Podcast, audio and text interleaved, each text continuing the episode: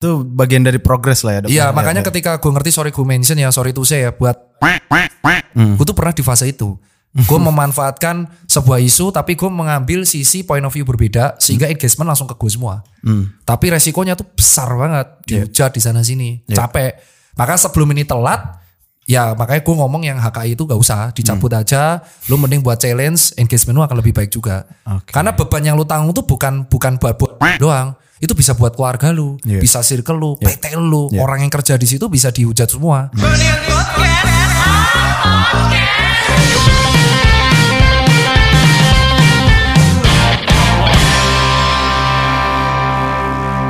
Brandon Podcast Dokter Tirta.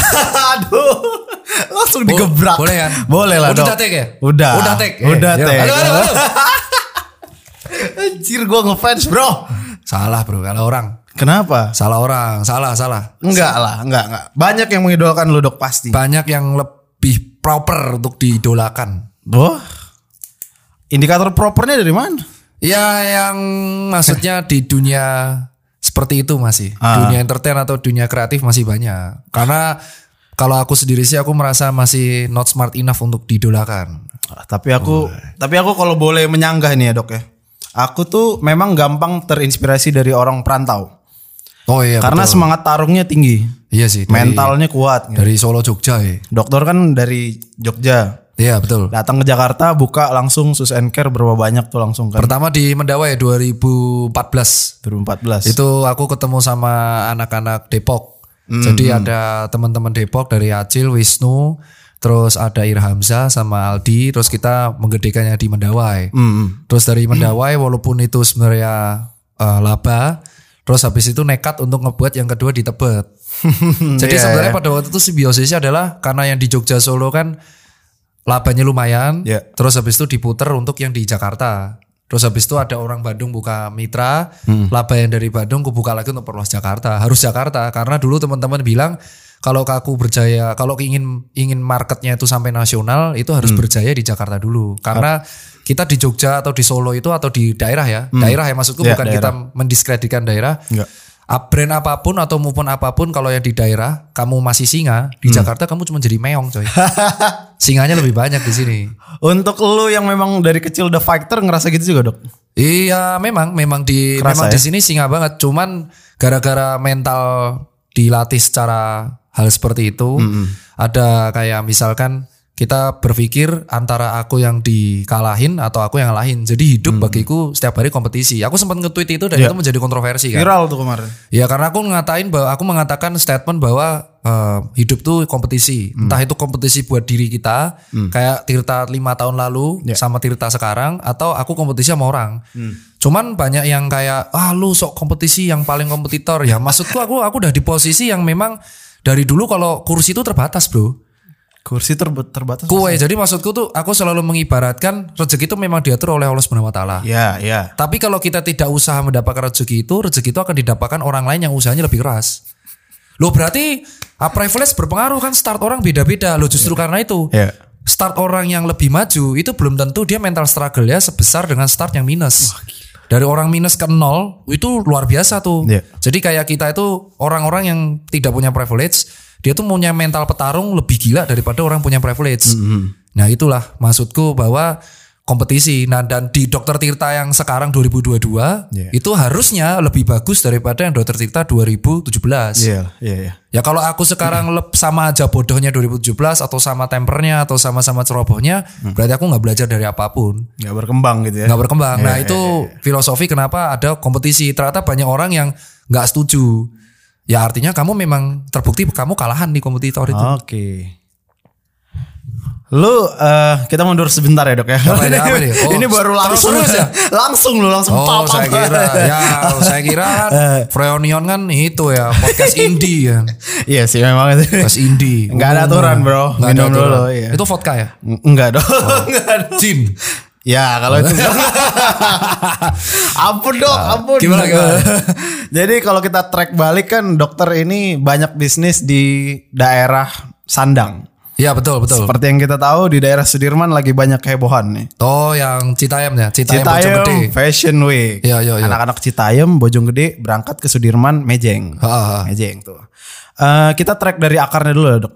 Kenapa sih orang-orang Citayam dan- dan Bojong ini pada ke sana tuh menurut dokter kenapa? Murah karena aku sendiri kan dulu pas 2000 awal-awal di Jakarta 2014 sampai 17 pakai KRL. Oh iya, Loh, iya. Aku pernah nyasar coy di Manggarai coy. ya transit kan itu kan Pak. aku mau ke BSD, Iya. nyasar coy. Buh, kok sampai rawa buntu. Buh, mana ini coy rawa buntu? Gak tahu. Jadi dari situ aku tahu bahwa kalau di KRL itu kayak tiket one way gitu loh. Iya iya. Jadi kita beli tiket pada waktu itu tiketnya belum ada iman-imanian jadi Hmm. kayak tiket putus itu kamu langsung berangkat zes langsung gitu loh. Iya. Nah, bayangin dari kamu Citayam itu kan ada KRL ya, Iya. ya kan? Kamu tiap weekend ke daerah Sudirman terus turun di Duku Atas. Nah, Iya. kalau teman-teman non Jakarta belum tahu, Duku Atas itu kerennya tuh kayak gini. eh, ini kan kayak ada flyover tuh, kayak flyover jembatan agak naik. Iya. Nah, di bawah di bawah jembatan ini kayak ada terowongan. Hmm. Ini Duku Atas terus ini kayak kalau kita menghubungkan ada jalan pintas ke Manggarai. Di sini ada bakmi enak namanya bakmi luas tuh enak. Terus habis itu, itu di terowongannya tuh memang tempat nongkrong karena trotoarnya luas. Iya iya iya. Iya iya benar benar. Nah, kalau di hari biasa, biasanya itu penuh dengan orang-orang yang mau kerja karena dekat banget sama Bundaran HI. Kalau di weekend atau car free day itu sepi. Nah, awal mulanya sebelum ada viralnya orang-orang anak muda Citayam ini dari dulu udah viral. Tapi di di hari Sabtu sama Minggu, mereka jalan dari Tugu Atas kalau nggak ke BND City, itu memang mataharinya bagus banget, Bro, Iya, kalau iya, sore. Terus itu kan dulu kalau kita tarik mundur viralnya gara-gara di TikTok nih, Om. Iya. Om lagi kan. Tua. Enggak lah. Tua aku ya. Enggak. Kok 31 lu berapa? Aku 27. Ya, Om lah aja lah. Bang aja lah. Bang, bang. Jadi mikirnya saat itu nih buat teman-teman netizen berpikir agak jauh ya. Eh, viral itu gara-gara eh, adegan yang ini loh, ada satu tiktoker yang yang Iya saya Iya iya iya iya. Sari gitu. Iya, iya, iya, Jadi iya. kayak ada cowok-cowok sama cewek seolah-olah entah itu beneran atau settingan tuh diwawancara di situ. Di interview ya. Di interview di Iya. duku atas karena memang mereka nongkrongnya di situ. Iya. Terus gara-gara TikToker ini wawancara di situ, tambah lama kan banyak tuh yang wawancara di situ. Akhirnya tren kayak polem, poni lempar, banyak lah ke sana semua kan. Iya, iya. Memunculkan satu sosok eh, namanya Bonge. Bonge. Karena memang rambutnya tuh panjang banget bro. Bonge itu padahal singkatan. Apa tuh? Bocah sange kan? Loh beneran Bonge itu singkatan. Baru denger gue. Kalau kurma tuh kurus manis. Waduh. Wah, itu singkatan, men. Bonge bocah bojong gede gitu kali ya kan. Enggak itu bo, enggak lah itu bonge itu memang istilah awam kayak bocah sange padahal tuh lucu-lucuan kayak cipeng, Cina gepeng. Ya. Walaupun gua udah berusaha untuk bulky tetap julukan itu akan menempel. Iya, saya- Nah, dari itulah orang mulai ngumpul, kreator mulai ngumpul. Iya. Nah, terus kan tiba-tiba ada istilah dilempar Citayam Fashion Week. Mm-mm. Nah ini nggak tahu nih tiba-tiba Gak mungkin orang- dong tongkrongan kayak misal anak tongkrongan tuh maksudnya bukan si paling nongkrong bukan Iya, kesel nih kalau ada. Tapi maksudnya gini, lu pernah gak sih nongkrong di angkringan terus lu menamakan eh lu nongkrong misalkan di angkringan 70 gitu. Misalkan Iya. misalkan Bu tidak indikasi sama SMA 70 ya, tapi gua anak 70, tongkrongan 70 gak mungkin, pasti namanya bukan itu. Iya, iya, selalu aja mereka mah nggak nama-namain kayak gitu. nama-namain. Iya nggak mungkin dinamain. Tak berarti ada orang lain namain. Hmm. Nah itu nggak tahu tuh Nah, awalnya. ada orang lain pasti namain. Nah, dari situlah kan aku dari awal di YouTube pertama kali tidak pernah menyebut Citayam Fashion Week di awal-awal. Terus lama-lama viral, tiba-tiba ketika viral mulai ada orang runway itu di zebra cross. Ya, yang model yang proper lagi nih. Yang pertama bukan namanya Ale kan, dia Iya, anak katanya. Dan ketika diwawancara, bukan Ale Geor ya, yang namanya Ale ini ketika diwawancara dia mengatakan bahwa dia pegawai swasta, memang hobi konten ini 2019. Oke. Dari situlah mulailah seleb-seleb TikTok yang lain mulai runaway di situ, seleb-seleb fashion. Nah, inilah udah nggak jadi organik. Hmm. Udah nggak jadi organik, berarti Iya, ada iya. agenda digital marketing yang mau disusupin di situ. Iya, iya, iya. Itu kan yang berarti gak organik. Iya, iya. Tongkrongan ketika dimasukin digital marketing itu udah gak asik karena nggak akan organik. Hmm. Tongkrongan yang aslinya di situ minggirlah mereka. Iya lah. Gak asik dong. Iya, the Ya. rich udah join. Iya. Orang-orang kayanya udah join tuh. Padahal mereka-mereka ini tuh sebenarnya sudah punya panggung masing-masing. Iya. Gue yakin nih orang-orang fashion blogger nih ya duitnya banyak bro. Iya. Soalnya rata-rata mereka ke sana tuh mbak videografer, mbak fotografer, Iya. bawa apa kayak. Padahal orang-orang Citayam Bojong Gede tuh ke sana cuma modal paling gocap. Iya, iya. Dan tujuan mereka ke sana tuh gak jauh-jauh dari cari cewek atau cari cowok. Iya. Makanya bajunya aneh-aneh. Oke, iya. Sesimpel iya. itu. Jadi Iya, sesimpel benar, ini ya. Gua ke tongkrongan pakai baju aneh-aneh biar gua tuh paling beda sehingga gua bisa dapat Cewek, cewek di atau dapat cowok. Udah Iya, di iya, notice di gitu notice, doang. iya. Itu sesimpel itu tuh. Terus dimasukin lah ada yang bilang ini akan menjadi acara fashion show, ini akan menjadi Harajuku kayak. Iya. Ya, ya. udah mulai ya, gak asik ya. Udah mulai gak asik aja gitu. Nah, Jadi harus terus ditambah ada beberapa orang artis atau sosok terkenal yang harusnya tuh ngebimbing mereka talent scouting. Jadi kayak wah ini keren nih bisa jalan. Kayak gue ngerti nih wah harusnya orang ini kayak si A bisa menjadi sosok eh, entertainer lucu. Iya, iya, iya. Itu harusnya ditarik di situ dilatih. Iya iya dibina harusnya Di- ditempa, Iya, ditempa. ditempa. Bukan elu yang ke sana terus steal the show. Ini kan yang menjadi kayak menjadi sebuah kayak kalau bagi gue sendiri ditanya dok lu kenapa nggak mau di Main nongol ke sana?" di Citayam lu Iya. kan anaknya fashion banget ya Iya. karena panggung gue nggak di situ Ini maksudnya coba dielaborate dok. Maksudnya kenapa panggung lu nggak di situ? Kan lu bisa aja datang ke sana pasti viral. Oh, tim gue di sana tapi talent scouting. Gue memilih Oh. model-model yang cocok untuk toko gue. Karena gue pernah merasakan di di mana fase gue tuh pengen engagement terus. Gue di fase itu dari 2018 sampai 2020. Jadi kayak kita tuh melakukan apa pun supaya kita tuh punya engagement. Hmm. Oh berarti mau nggak mau lu berarti dulu sengaja kontra sepatu, Ya. sengaja buat drama atau Ya. nyindir sana sini buat engagement. Iya. Lo terus kenapa lo berubah? Karena ternyata banyak brand-brand yang gede itu nggak suka cara kayak gitu. Oke. Dan akhirnya gue malah mendapatkan banyak musuh daripada teman. Walaupun aslinya teman-teman gue terdekat kayak oh Tirta aslinya kayak gitu. Nah dari situ gue Iya, iya, ngerti iya, iya, benar, orang-orang yang di dalam ini sebenarnya gue kayak melihat diri gue yang dulu. Terus gue kayak berpikir orang ini pasti nyesel. Karena apa? Lu dapat engagement, tapi lu akan mendapat hujatan dari publik juga. Iya, pasti. Seimbang. Iya seimbang. Tapi kan hujatan dari publik itu kan membuat tekanan psikis, Iya. kepikiran. Belum nanti kalau ikut campur dari orang akhirnya ngebuat ngehujat Instagram lu sampai lu limit komen. Iya iya. Ya kan, gitu kepikiran gua. Jadi dari gue sih biarin tongkrongan ini berkembang secara organik. Nanti kita akan ketemu orang-orang hebat dari dari daerah situ. Secara organik juga Ya ya. dan gue makanya nggak mau ke sana tuh karena gue sepedaan lewat sana. Kalau beli mie juga lewat sana dan gue nggak mau steal the show aja karena panggung gue nggak di situ. Tapi ngomongin brand lokal, ada nggak brand lokal yang lu tahu eh, income-nya meningkat gara-gara fenomena ini dok? Ada Aero Street, Aero Street ya? Aero Street, Patrobas, Hmm. Bis, Iya Petrobras juga. semua semua brand masif loh itu. Lu gak bisa bantah bahwa a- movementnya anak-anak. Kenapa gue sampai buat YouTube shout out tuh anak-anak ini ya? Iya. Karena sales gue naik yang tier 5 Hmm. Mau dimention brandnya? Oh jangan, kesenangan, gak bayar gue soalnya. Eh, ini, Oke oke oke. tapi oke. tapi gue akan bilang yang sepatu. Eh, yang laris-laris tuh kayak sepatu Johnson, Warrior, Kodachi, terus habis itu Ventela, Kompas beberapa gue lihat ada yang pakai. Terus habis itu ada kemarin eh, apa namanya Aero Street, Aero Street, terus habis itu Geomax, sandal maksimal, Brodo, Bis, terus ada itu Thunder Bear, Iya iya. Gue tuh sampai apal kayak mereka tuh salesnya lumayan meningkat gara-gara mereka. Gara-gara Tapi fenomena yang ini. paling meningkat ekstrim tuh Bloods.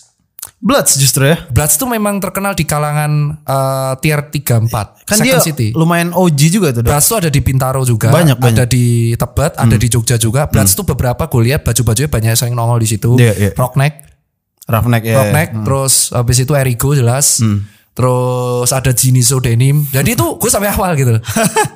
itu artinya industrinya jalan. Iya ya. Ya kan? Iya, Industrinya benar. jalan. Dan ini kan yang kita inginkan. Terus jangan mendistraksi. Iya. Terus lu datang nih, jebret dengan karhat lu, ya kan? ya kan dengan neighborhood lu, Nggak imbang lah ya. dengan coach lu, Iya, dengan iya. Supreme lu, ya kan? Dengan dengan mungkin brand-brand yang luar biasa mahal. Ya nggak mungkin kebeli mereka lah ya. Ya nggak mungkin, nggak Iya. mungkin, nggak mungkin dan dan harusnya ini adalah pestanya brand lokal tuh kayak gitu. Hmm, iya harusnya diwadahin kayak gitu ya dok ya. Iya, Entah, Jed. entah buka outlet lah, gue nggak kebayang sih maksudnya.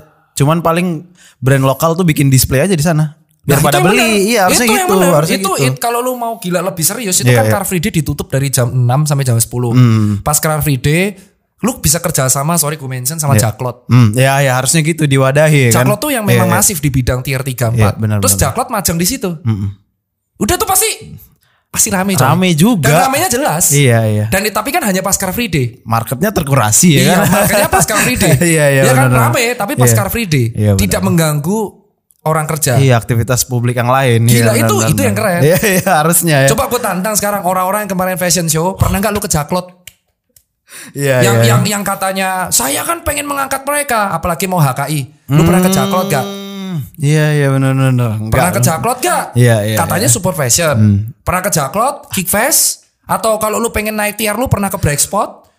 Ya atau pernah ke pop up market Jakarta Fashion Week pernah nonton gak paling depan kalau Iya. istrinya artis dia model. Wajar. pasti dong. Iya. tapi pernah nggak? Ya kalau lu pengen support fashion tapi lu nggak pernah ke event-event yang tier seperti ini, berarti lu nggak support. Hmm. Omong lu kosong, cuma pengen untuk me- kayak gue tahu lu pengen nggak mau kalah aja in Iya. lu. Riding the wave. Bukan hanya riding the wave, mereka nggak mau kalah. Mereka kompetisi tapi tidak tahu tempat. Iya sih. Kompetisinya tuh harus tahu lawan. Nah, iya iya iya. benar, Iya kan, maksudnya Setuju tahu lawan. setuju, setuju, Nah, lu setuju. lu ngelawan orang yang startnya di atas lu, ya kalah. Kalah, ya. Startnya yang sama aja. Siapa? Diri lu sendiri. Masa lu kemarin runaway di TV, Hmm. sekarang runaway di situ. Iya iya. Berarti lu nggak nggak imbang nggak imbang. Nggak imbang dong. Nah itu maksud gua pak. Hmm. Makanya banyak yang pro kontra sama gua, tapi mereka nggak paham itu yang gua maksud. Iya. Karena ada jaklot, ada break spot. Harusnya. Dijadiin Iya, satu, iya, iya. itu nggak akan masuk iya, marketnya. Iya, iya, dipisah nih udah udah pas Memang nih. mereka sudah punya kue masing-masing Hmm. dan di Indonesia itu ada 270 juta penduduk. Gak usah takut kehilangan engagement. Mm-mm. Karena apa aku bisa ngomong lagi? Karena gue di situ pernah menjadi sosok yang haus engagement. Maka gue bisa iya. ngomong kayak gitu. Kenapa gue berubah? Ya karena gue kehilang. Ternyata engagement tinggi itu tidak sebanding belum tentu dengan sales brand gue. Dan malah orang-orang ilfil pakai brand yang gue pakai karena mereka nganggap gue tuh norak. Ada ada orang yang nganggap lu norak juga. Tapi itu menjadi makan manji dimasukan buat gua. Kenapa orang menganggap gua norak? Iya. Karena gua selalu riding the wave ataupun uh, sadar diri kayak gua selalu ada di isu-isu rame. Sejak itu gua menarik mundur dari itu semua. Lebih baik fokus pada bisnis gua. Iya iya. Baru akhirnya gua di respect sebagai oh lu businessman. Karena memang fokusku di situ. Ini susah nggak dok shiftingnya? Lumayan. Dari lu yang viral udah image. Mengubah Iya. Jadi iya. Tirta 2009 sampai 2019 Iya. itu orang yang 2017 deh itu yang memang sangat bisnis sandang ya. Nah. gue menemukan awareness tuh gara-gara gue drama sepatu-sepatu. Iya. Gue sering nyerang ini ngeritik apa secara terbuka. Setelah gue itu ngerasa ya gue dapat sesuatu tapi itu cuman short term. Hmm. Yang bulk ataupun tuh tidak bagus buat Susan Care-nya, tidak Iya, bagus buat brand yang gue punya karena mereka malah males.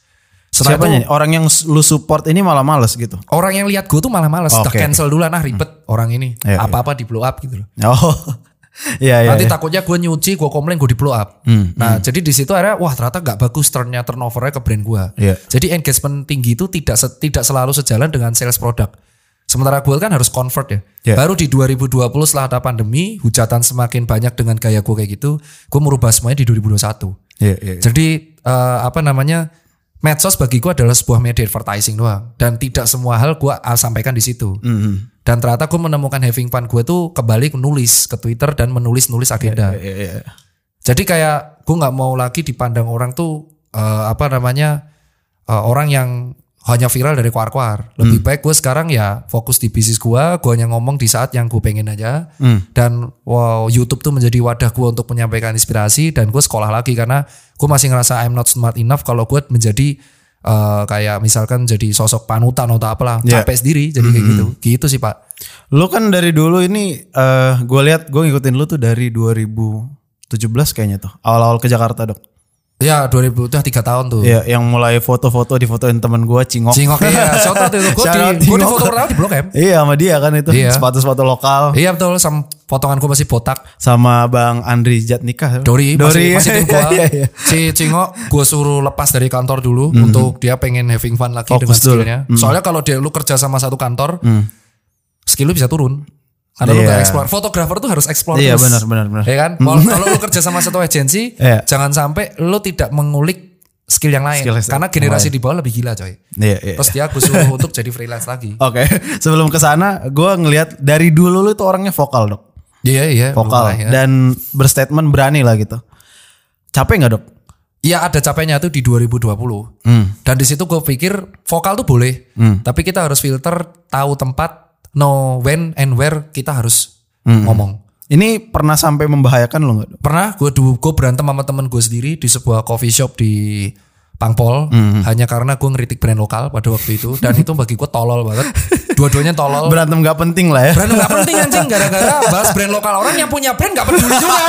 Iya. Anjing Iya, ya, iya, gue, iya. Hmm. tuh sampai sekarang kayak kalau lu pernah gak sih kayak lagi boker terus kehilangan tiba-tiba kesambet inget momen itu Iya. anjing Ngapain-. Itu ngapain karena- sih ya? ngapain sih anjing kayak gitu gitu. Iya, itu iya. kayak memori yang akan gue inget kayak gak penting Oke, oke. terus kedua kejadian uh, yang selama pandemi gue debat sama netizen gak penting kayak Hmm. Iya, iya. s- useless. Akhirnya di situ gue pikir kadang kita vokal boleh, tapi Hmm. tahu kap, tahu tempat dan waktu kapan kita harus ngomong. Oke. Ada mantap. omongan yang harus kita share saat di medsos, ada omongan yang hanya sebenarnya lingkup tongkrongan. Hmm, oke oke. Nah di situ gue akhirnya seru. menganggap sebuah tahu metode bahwa oh ternyata medsos tuh bagiku adalah sebagai media advertising. Hmm. Entah buat diri lu sebagai personal branding atau memang sebagai company branding. Atau sebagai media untuk pelampiasan ketika lu bete makanya di private account.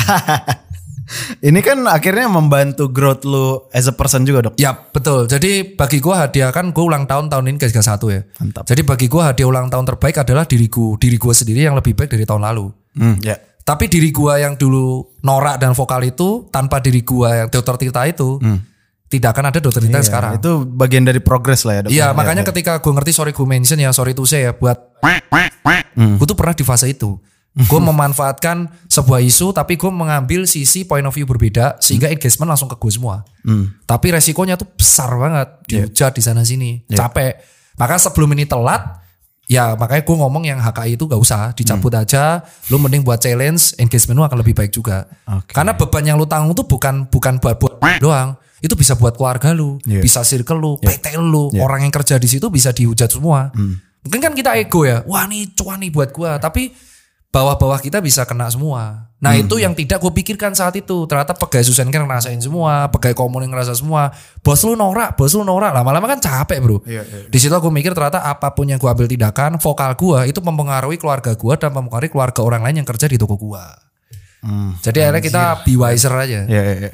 Yang ngebantu atau yang membantu lu tone down lah gitu dok. Ya istri gua, ya gua kan sempat gagal nikah ya. Hmm. Terus akhirnya gua nikah lagi sama istri gua namanya Nisa Nasir kan. Nah, dia yang dia tuh sosok yang dia sabar sama Sigma. Gua kan alpha male banget. Oh iya. iya. Dia lebih kayak ngontrol bahwa lu kalau ngomong di filter karena yang ngerasain bukan lu doang. Pegawai lu, Orang lu, segede lu nih emang hati-hati sih dok harusnya kalau ngomong. sebenarnya semua orang sih, Pak. oh semua orang semua ya? orang, Nggak semua orang. nggak harus Nggak- yang kayak nggak harus. Contoh, contoh lu setongkrongan berdelapan. Iya. Lu nggak suka sama si A. Lu mending ngomongnya itu langsung empat mata. Iya. Karena dia tidak merasa malu. Iya. Oh, oke, iya iya iya. Nah, lu ngo, lu jelekin dia di depan umum, di bukan kerjaannya, tapi tongkrongan kalau kerjaan wajar buat buat cywar supaya Iya. dia baik ya. Hmm. Dia akan kesel sama lu dan dia bisa sakit hati, bisa dendam. Iya iya iya. Nah di situlah gue mikir berarti gak hanya gak hanya lingkup medsos di tongkrongan pun kayak gitu. Hmm. Dan kita harus semakin gede itu tongkrongan kita semakin sempit. Oh, Kita- gitu ya? Oh iya, gue semakin sempit. Kenapa? Karena memilih mana yang bisa membuat diri gue berkembang dan yang Oh. gue ngebuat tongkrongan ini berkembang. Hmm. Berkembang tapi secara bukan secara komersial, tapi secara kepribadian. Iya iya iya. Itu yang gue rasain. Jadi memang sosok ketiga ya pegawai gue gue sendiri yang akhirnya curhat gara-gara bapak ya saya ke mana-mana di tongkrong kadang diajak wah bos lu kayak gini Duh nih. gimana tuh rasanya dok? Ya rasanya pada waktu itu ngerasa guilty yang akhirnya ngebuat kita menjadi lebih wiser aja. Keren banget. Jadi ketika kita emosi akhirnya kita punya pelampiasan baru gua. Ya pelampiasan gue lebih ke sport sama musik. Sama banget lagi kayak gue. Sport sama musik. Iya, iya, Gue kan iya. dulu memang hobi musik sebelum gua kuliah kedokteran. Gua memang les piano dari Hmm. ya tipikal orang Cina lah. Walaupun bokap gue pribumi Jawa ya. Iya dok. Cina Maaf bukan, ya dok. bukan rasis. Iya iya. Tapi orang Cina tuh pasti kalau pas SD rata-rata anak-anak Piano Cina ya? tuh les piano, Oke. biola. Iya iya.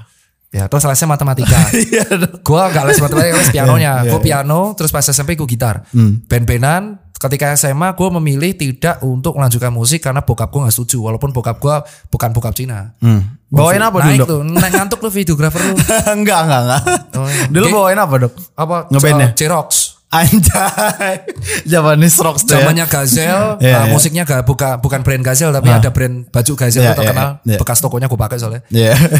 Mendawai Street. Hmm. Terus habis itu uh, gue ngambil tuh Xerox kayak Gazelle, Laruku Laruku dong ya. dan kayak gitu dan habis itu apa namanya bokap gak setuju karena kalau gue lebih concern ke musik karena gue lebih ke akademisnya lah dia ke dokter tapi akhirnya ketika gue sudah 2016 punya duit gue buat event event musik. Iya. tapi campur sama fashion. Oh iya. Iya. Di Jogja. di Jogja Soul Vacation kan. Oh Lo itu tau Pamungkas kan? Semua. Wah, itu pernah main di event gue 2018 belum mahal. Girl Gang shout out to Pamungkas. Orangnya baik banget. Iya iya iya. itu pas itu datang sendiri. Oh iya. Wow pak fansnya udah ngeri. 2018-19 main di event gua. Humble coy Itu orang paling yang menurut gua Gua udah menduga ini orang gede un- Untung dah di event kita ini mahal pasti. Beneran anjing mahal banget besoknya. sekarang gila pamungkas. Bakal turun luar negeri kan dia Jadi di situlah aku ngerasa oh ternyata rezeki akan datang sendiri. Walaupun gua hobi musik ternyata 9 tahun kemudian in- rezeki gua dari hal itu Walaupun gua gak main musik Gua buat event yang berhubungan sama musik. Ya. Nah dari hal seperti itu gue melampiaskan harian gue ya bermusik atau ngobrol sama orang musik. Kalau enggak ya olahraga. Olahraga. Iya. Ya itu kayak menghilangkan stres, adrenalin gue turun. Terus gue menjadi Iya. lebih wise. Gue pun percaya tuh kalau kan kita dalam diri kita ada amarah ya dok. Iya. Entah apa pun yang terjadi dalam sehari itu mungkin kita tahan kan ya. Iya. Dan memang butuh wadah gak sih dok untuk ngelampiasinnya itu? Iya, tapi yang penting jangan destruktif. Destruktif tuh ke dalam, ke, rusak- ke dalam apa keluar gitu? Sama aja. Merusak ke dalam tuh contohnya kalau lu eh, melakukan sesuatu yang merusak diri lu sendiri. Tapi itu secara ilmu kedokteran memang ada dok. Ada amarah itu anger harus. management namanya. Iya, anger management isu. Ya, anger management isu itu Iya. bukan bukan bukan istilahnya eh, eh, rangkuti ya, bukan, Bukan- rangkuti, jaksel bukan. Tapi memang benar. Jadi Memang ada, ada, orang memang itu ada. yang marah mukul tembok. Iya. Oh, terus ada yang marah tuh nyiksa binatang, terus mukul Anjing. pasangannya, terus mukul apa anaknya Hmm. atau mukul barang, lempar gelas. Itu anger management belum growing. Oke. Kalau yang udah dewasa tuh meredam, dia meredam nanti akan meledak juga. Oh. Anger tuh harus dirampiasin. Tetap butuh wadahnya lah ya. Iya, nah iya, terus kan ada tuh yang movement merusak-rusak Iya, barang. iya, yang mukul-mukulin. Not good. Not good. Anger management tuh harus dilampiaskan gimana caranya si hormon-hormonnya kan yang berpengaruh kayak kortisol mampus. lu. Wah, udah dokter lagi. Hormon-hormon kortisol sama hormon Tadi culture. Iya, sama iya. adrenalin itu bukan hormon. Kalau Iya. adrenalin itu zat memang yang memang buat kita on fire, Hmm, itu harus turun. Caranya turun ya melakukan sesuatu yang itu turun apa? Lari, Oke. motor, tapi ya jangan motor balapan liar. Jangan kebut lah ya. Mau lari, sepeda, olahraga, Hmm, musik, itu tuh anger management paling bagus. Keren. Lu eh, setelah belajar kedokteran udah sadar ini? Iya, Atau telat atau telat sadar nih? telat. Oh, telat, telat. sadar. Walaupun dokter makanya goblok ya.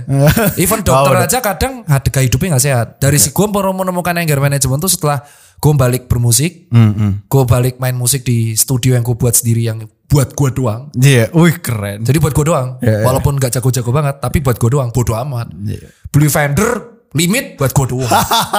Puas gue beli Gibson buat gue doang. Gak akan gue pamer buat gue doang. Wah bangga bisa buat Le Paul. Iya, iya. Ngeng. Telecaster. Udah itu doang. Atau kita gue olahraga. Sepedaan sendiri. Itu kalem coy. Gue suka nih. Kontemplasi ya dok ya. Yoi, jadi kayak ada orang suka eh, MMA tinju terus dia pamer di Iya. medsos bukan dia sok jago. Hmm. Mungkin tuh anger manajemennya daripada ninju orang mending ninju samsak.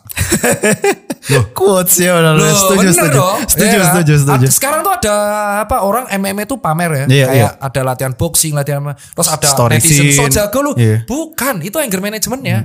Lebih baik nih daripada ninju tembok, Iya. hancur temboknya dia runtuh Tangan rusak, ya kan? Tangan rusak patah lagi nih meta Iya. metakarpal namanya. Ini Iya. namanya tulang metakarpal. Wah, mampus loh dokter kata. Tapi ada samsak, Iya iya. ada teman sparring, aman Iya dong. Harusnya sehat gitu. lagi ya kan sampai sampai shout out tuh Erik Sukamti buat gelut Jogja Wah, lu, lu Jogja pikir Gelut ngapain, Day. ngapa- lu ngapain pikir orang tuh klite klite Iya. anger management mereka emosi dimarahin bapak ibunya sekolah Hmm. stres anger managementnya baca orang cuk Parah banget. jadi mungkin kalau Iya. ada orang yang hobinya di medsos tuh hate speech Ah. itu anger management ya Aduh, kasihan banget. makanya kadang gua reply bro ada yang nyakitin hati lu bro gitu Wah. gua, gua kadang DM lu kalau sakit hati sama orang jangan hujat gua Hmm. Hujat diri lu sendiri Ada yang sempat balas nggak dok kayak gitu? Iya dok saya akhirnya dia curhat curhat Curhat ya? Iya itulah maka gue nggak mau vokal lagi pas pandemi. Oke. Karena pas pandemi ada yang akhirnya hujat-hujatan sama gue, gue DM kesel gue, Hmm. bukan gue tantang berantem bro, ngopi bro, lu ngopi yuk, lu sebenarnya ada masalah apa sama gue? Akhirnya dia ngomong bahwa gara-gara pandemi dia nggak kerja setahun, Iya, stres, gue harus makan pakai iya, apa, iya, next iya. gue makan pakai apa, dan lu vokal banget dok di pandemi ini, bla bla bla bla bla. Oh, gue tahu tentang point of view. Hmm. Iya. Terus gimana lu nggak marah-marah? Soalnya kan kita juga dok. Ah gitu ceritanya. Jadi orang-orang yang hate speech pakai fake account itu bisa jadi anger managementnya dia. Hmm. Jadi sebenarnya apa yang ada terjadi di dunia ini karena masalah orang nggak bisa ngatur kemarahannya. Oke. Dan itu sangat-sangat wajar dan mereka akan growing dari hal itu karena dari kesalahan. Jadi ketika puas kan anger management tuh kayak seakan kayak lu ngujat orang di medsos dan lu ngerasa puas itu anger. Berarti yang lu lampiasin itu bukan debat atau dominansi tapi kemarahan lu sebenarnya. Lu pernah lagi marah, terus olahraga, terus apa yang dirasain dok? Ceritanya gini, kemarin tuh uh, videografer gue, gue cerita ini real ya, namanya Daniel, ada CCTV kantor sama Jonathan. Gue ada syuting tuh sama sebuah brand sepeda dan itu untuk buat e-commerce dan syutingnya di bulan lalu. Harusnya rilisnya di tanggal 7 sampai 10 Agustus. Karena kaitannya tentang sepedaan. Hilang videonya. Lu bayangin hilang coy, hilang videonya, hilang loh. Jadi kalau bagi gua nih, kalau teman-teman agensi tahu, lu bayangin ini deadline sama brand, ini PH ya, ini Iya, gue kan iya. ada konsultan di situ. Iya, iya, iya. Gue lempar ke dia PH kan. Gue harus store ke brand ini dong, Hmm. ya kan. Hilang coy. Dan deadline-nya tinggal berapa hari lagi nih? Ini tanggal berapa nih? 25 Juli. 25. Deadline-nya 5 Agustus harus harus views-nya tuh berapa ratus ribu. Anjir. Lah, terus kan dia bilang hilang. Hmm. Itu kejadian gue habis nge-gym, habis workout dan habis selesai ujian. Hmm. hmm. Terus dia tuh datang dalam kondisi tuh panik bro. Ini orang nih. Panik. Videografer panik, lu panik, nih ya. sudah panik bro. Pak datang, gue lagi rehat kan dekat sepeda tuh. Terus sambil ngopi tuh. Terus dia bilang kayak, wah pak ini boleh boleh ngomong ya. Videonya hilang. Video apa nih? Video i i- hilang. Gue gak bisa sebut brandnya. Ya. Nanti marah bro dia. Hilang pokoknya pak. Terus gue apa yang gue lakuin? Ya, dia udah bilang, maaf maaf maafnya tuh sampai duduk sampai bener gini pak. Waduh. Terus gue gak enak udah berdiri ngapain Iya, iya, terus iya. gue bilang kayak ya gak ada gunanya gue marah karena video hilang. Hmm. Alih-alih gue langsung ngomong udah syuting ulang hari Rebu, lu minta maaf sama brandnya secara Hmm. resmi, pakai surat, gue nggak mau tahu ini bukan salah gue, Hmm. jadi gue nggak mau untuk bayar lagi produksi, Iya. itu salah lu, Hmm. resiko lu rugi biar lu belajar. Terus kedua, topiknya diganti karena kalau ngobrol bayangin lu syuting podcast terus hilang nih. Iya udah gak enak tuh. Eh memori udah ada. Ah lu jangan. Soalnya kalau kalau brand X kamera tuh tiap 20 menit di restart. Oke, ya Di- ya ada ada kan, ada ada ada. Ini enggak kan? Enggak enggak. Enggak, aman. Lu mix bro. Dimension. Kalau yang lainnya sorry, Iya. kamera aku masih yang itu. Harus cut dulu baru roll lagi. Iya, 20 menit Iya, kalau nggak iya. hilang. Dan Iya, dia lupa itu, Iya. anjing hilang semua. Terus habis itu eh loh papa gak marah. Di situlah gue bilang ya buat apa marah udah udah udah hilang juga. Hmm. Marah gue nggak akan bisa menggantikan apa pun. Terus habis itu hari Rabu syuting ulang. Hmm. Di situ dia bilang, wah kok tumben gak marah pak? Hmm.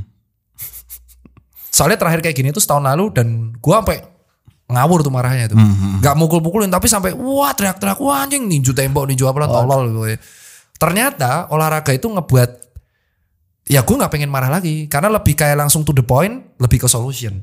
Hmm. Me- anger itu hanya mengalihkan lu distraksi dari solutionnya. Hmm, Oke, ya, ya ini gara-gara emosinya harus keluar aja. Anger ya. itu kan karena ada lu problem, Iya. lu gagal untuk menyelesaikannya, nyaris gagal dan lu ada frustasi lu marah. Nah marah ini dihilang, lu akan bisa fokus nyelesain solusinya. Jadi gara-gara gue olahraga ataupun gue gara-gara bermusik dan punya pelampiasan yang untuk mau marah itu, Hmm. akhirnya gue lebih fokus untuk solusi. Maka gue suka tuh ada anak muda yang eh, mosing ya, Oh iya Di dong. denger lagu Iya. hardcore. hardcore punk. punk, hardcore atau eh, rock punk, punk rock atau greencore atau metal, Iya. black metal itu itu cara mereka anger managementnya. Ya, termasuk gua, Dok. Itu lebih asik daripada lu harus mukulin orang ataupun ngerusak barang ataupun ngehujat orang. Ini lebih asik. Jadi gue seneng kalau ada orang tuh mosing lagi. Makanya ketika orang kemarin banyak orang marah-marah pas pandemi, Iya. karena nggak ada event. Iyalah. Nggak ada event, nggak ada orang bisa goyang, Iya. lampiasin ini, ya. Terus habis itu Krisis hiburan, Dok. krisis hiburan. Enggak ada. Pokoknya anger management tuh hiburan ada. Iya, iya, Ada orang yang anger Oh. managementnya tuh nongkrong sama temennya ngopi, Iya. terus ngobrol sampai dua jam. Iya, iya. Ya dia udah tahu terus kita cuma dengerin. Itu Hmm. anger managementnya dia. Ada yang dia kayak ngelon sorry ya, maksudnya dia mabok atau kobam, ya itu anger managementnya Hmm, Iya. dia. Kalau pas kobam habis basian dia nangis-nangis, ya itu sebenarnya yang dia pendem. Iya. Ada loh orang yang Iya, basiannya iya. nangis, wah, itu karena memang mungkin frustasi yang dia pendem. Iya. Ada yang orang habis kobam mukulin orang, ya mungkin sampai dia kesel sama orang itu. Pas kobam Iya. dia baru ya. Baru berani ya. bahaya, bahaya. Iya, Jadi iya, iya. eh, maksudnya itu yang harus kita pelajari di Indonesia tuh lebih ke anger management ya. Hmm. Ini dari tadi kita ngomong hampir sejam belum ada nyenggol soal bisnis loh nih. Wah iya karena ya bisnis Google aja lah. Kayak Tapi- bisnis Google ini berapa jam ya kita? Ini udah pertanyaan terakhir nih kayaknya. sama nih. Bus Boy berapa jam kemarin? Sama Bass Boy satu jam setengah. Oh iya. Di-upload cuma 30 menit. Tai. Ini kita kan banyak yang nggak aman dok. Nanti Oh, ada iya. kaum-kaum yang tersinggung kan bahaya juga. Oh ini kan gue gak pernah nyebut. Soalnya gue punya konsultan. Iya iya siap siap. Ini mungkin jadi topik terakhir ya dok ya. Ya. Eh, gue pengen tahu dari segi bisnis kayak yang ngebantu lo atau yang memotivasi lo untuk punya. Gue liat lo orangnya ambisius dok. Iya. Yang ngasih yang bikin lo jadi orang ambisius apa? Dokter. Dokter. Kayak mana nih? Karena bingung kan lu ya? Iya, bingung, kayak kayak mana nih anjing kepala bapak kau anjing. Lu mau ngomong itu kan. Kayak ngapain dokter? Jadi gini, Bro. Iya, iya, iya. Dokter itu kalau gue kasih tahu netizen ya. Iya. Ini kalau masih Kalau saran gue sih satu jam nanti rilisnya dibagi tiga. Karena ini bisa potensi, ini potensinya sangat kontroversial dan gue Siap, gak mau ini di-cut. Siap dok, siap. Dokter itu tergantung lu lahir dari kalangan mana. Oke. Kalau lu lahir dari kalangan kaya raya, bapak lu pengusaha, bapak lu punya rumah sakit, atau kita bilang darah privilege, Hmm. lu habis kuliah dokter, lulus, itu nggak bisa langsung spesialis. Spesialis tuh nggak digaji, lu bayar lagi per semester. Tanpa beasiswa lu bisa tebus tuh, tinggal ujian aja yang keren. Kalau bapak lu kaya raya. Kalau bapak lu punya rumah sakit dan bapak lu senior ternama, lu namanya pure blood. Jadi bapak ibu lu dokter, lu nerusin ke dokter. At least lu lulus, lu udah tahu lu mau kerja di mana. Tinggal minta bapak nyari rekomendasi dan gak usah munafik, semua ada kayak gituan. Ya. Nah yang apes itu kalau lu lahir dari kalangan menengah. Gua mediocre, bukan kalangan bawah. Kalau kalangan bawah bisa dapat beasiswa. Kalau pinter. Karena bisa dapat beasiswa entah itu LPDP atau beasiswa orang gak mampu. Kayak temen gua eh, anak gak mampu, dia anak gali kubur namanya Sunardi. Eh bukan gali kubur pokoknya ya gali kubur sih. Bapaknya dia pinter banget, dia dapat beasiswa ke mana-mana. Mediocre tuh susah banget untuk dapat beasiswa. Karena lu di Padang mampu, dapat beasiswa ketolak terus Yang tengah-tengah ini malah yang susah. ya. satu-satunya beasiswa yang lu dapet itu LPDP kalau enggak beasiswa yang luar negeri dan itu bersaing sama ribuan orang yang gue bilang kompetisi. Hmm. Satu-satunya cara orang menengah itu adalah lu harus cari duit dari tempat lain, lu menabung baru lu bisa sekolah lagi. Oke. Nah dari situ kan gue tahu kan bahwa oh ternyata kayak gini jalan hidupnya dokter. Hmm. Kalau lu mau kaya raya, lulus tuh harus dapat eh, kalau lu mau ngurus pasien ya, lulus ngurus pasien, lu harus praktek tuh 3 SIP. Semaksimal dokter tuh 3 SIP, 3 SIP praktek. Jadi lu praktek tuh tiga tempat baru lu bisa kaya. Tapi lu nggak punya, you will have uh, you will have no time with your family. Itu Jadi berapa lama tuh dok? SIP-nya beres tuh tiga-tiganya? Ya bisa saat itu juga. Oke. Tapi kalau lu mau nabung, let's say gua kasih tahu ya daftar uh, spesialis tuh gua nggak tahu uang gedung berapa, tapi per semester antara tujuh setengah sampai 20 juta. Anjir. dan selama lima tahun. Jadi lima tahun itu 10 semester. Dan itu lu gak digaji. Jadi dan itu sekolahnya bisa sampai 24 jam. Gila. Karena praktek harus dapat ilmu, ngurus ngurus nyawa men. Iya benar. Berarti bayangin lu hidupnya gimana? Iya. Minta orang tua kan? Iyalah pasti. Nah, kalau kita misalkan eh, mediocre berarti gua harus nabung supaya lima tahun ini gua aman. Hmm. Dengan catatan kalau lu jomblo, lu enak tuh. Emang lu mau umur 31, 35 lu gak nikah-nikah terus? Mungkin. Iya. Tapi ternyata umur 3 dan batasnya spesialis itu 35 tahun. Oke. Iya. Lu lulus umur 25. Berarti lu punya waktu tuh 10 tahun maksimal untuk ngembangin karir lu supaya lu bisa spesialis atau S2. Nah ternyata setelah selama berjalannya waktu, gue menganggap saat itu dokter tuh hanya ngurus pasien. Agak panjang ya. Iya. Karena gue dokter tuh hanya ngurus pasien. Ternyata dokter itu kerjanya nggak hanya itu coy. Tapi apa tuh dok? Ada dokter yang ngurus rumah sakit. Hmm, hmm. Nah, nanti yang ngurus dokter rumah sakit siapa? Yang ngurus rumah sakit siapa? Harus orang yang paham kesehatan. Jadi gue dari dulu di kurikulum FK hanya dididik tahunya ngurus pasien. Oke. Ya bener, soalnya jurusan BPJS tuh berapa SKS doang. Medico legal yang ngurusi hukum berapa SKS doang. Iya. Yang ngurusi penelitian berapa SKS doang. Dikit. Nah, habis itu ternyata ada dokter yang ngurusi hukum. Viral filmnya. Padahal dari dulu ada dokter lawyer di Disney Iya, Plus. iya, Nah, iya. Itu viral. Padahal dulu dari dulu ada dokter lawyer. Iya. Tapi nggak ada yang mau jadi lawyer. Malah kan berpikir bahwa ngapain sih dokter jadi lawyer? Nah, itu penting. Karena kalau ada kejadian-kejadian penting yang berkaitan kesehatan, itu celah lu untuk Iya. mewakili hukum. Benar, benar. Ada tuh dokter lawyer. Ada dokter yang bekerja di bidang BPJS, di bidang manajerial. Nentuin kapan yang kena asuransi kesehatan. Oke. Dokter di bidang kesehatan masyarakat. Dokter bidang edukasi, penelitian. Dokter yang ngurusi bisnis. Ada. Bisnis alkes. Hmm. Bisnis kayak telemedicine. Iya. Bisnis-bisnis rumah sakit. ah, Dia yang ngurusin. Itu kan bisnis. Iya. Bukan kerja bakti. Iya iya. Masa cleaning service-nya dibayar pakai ucapan terima Iya, kasih? Enggak. Terus habis itu ada dokter yang di bidang patologi klinik, patologi anatomi, lab banyak ternyata. Iya. Nah di situlah gue berpikir, oh waktu gue untuk S2 itu dikit. Jadi gue mati-matian cari duit supaya gue bisa pendidikan tapi anak gue nggak kelaparan. Anjir, respect, respect dok. Nah gue baru S2 mulai kapan? Baru daftar gue umur 31 ini. Di salah satu perguruan tinggi tapi gue memutuskan tidak ngurus pasien tapi manajerial. Karena cita-cita gue punya rumah sakit. Jadi bayangin gue lulus tuh umur 25, sumpah. Hmm. Eh 24, gue 7 tahun baru bisa S2. S2. Teman gue ini dapat pada lulus spesialis. Iya iya. Lu gue belum. empat tahun lagi dok gitu. Ya terus pas gue interview S2, itu gue paling tua. Rata-rata usia berapa? 24, Gokil. 25, Gokil. 24. Gue paling tua. Berarti artinya ini ini kursi saingan gue itu seperti yang dikatakan sama netizen. Kan start orang beda-beda. Iya. Itu lawan gue di S2. Umur 24 sudah bisa S2 di PTN. Berarti dia cuma kerja satu tahun setengah. Dapat duit dari mana? orang tuanya lah. Iya. Privilege kan? Privilege. Gua umur 31 baru S2. Berarti gua gak peduli dan apalah itu bodoh amat I don't give a fuck about saingan dan apalagi privilege. Karena Iya. ternyata apa? Dia satu tahun kuliah S2. Gue tujuh tahun. Ujung-ujungnya ketemunya sama. Walaupun start gue lebih lama. Iya. Jadi tapi mental struggle gua lebih tinggi. Iyalah, lebih Lu, tebel dok. Hmm. lu kurung gue di cage ya di sa- kayak di sarang sama orang-orang yang punya privilege yang belum punya experience. Hmm. Mungkin mereka akan belajar dari gua. Pasti. Tapi gua akan belajar dari mereka cara ngolah privilege. Bayangin, usia 25 bro udah daftar S2. Iya. Gue 31 men. Dan gue relate karena bisnis gue di situ. Ini 25 gue tanya, "E, kamu dari mana? Gitu pas interview.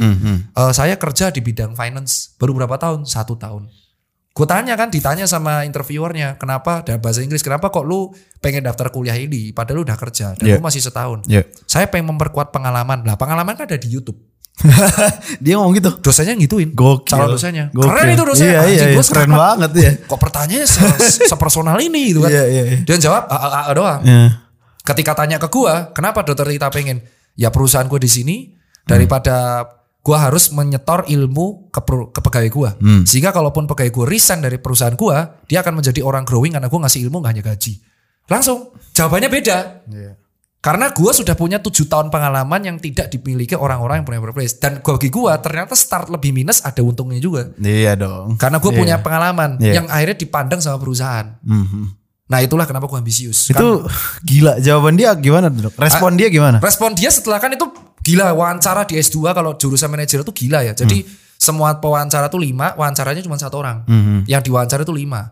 Ya rata-rata akhirnya bingung mau jawab apa akhirnya mereka baru ngerti oh tra- dan mereka nggak akan bisa jawab kayak gue kenapa? Karena mereka belum punya pengalaman itu. Endingnya kalaupun ah, insya Allah gue keterima pasti ujung-ujungnya gue membimbing mereka dan mereka dapat ilmu juga. Dan gue nggak peduli itu. Walaupun mereka lebih muda terus bilang ah nggak malu tir kuliah sama orang muda.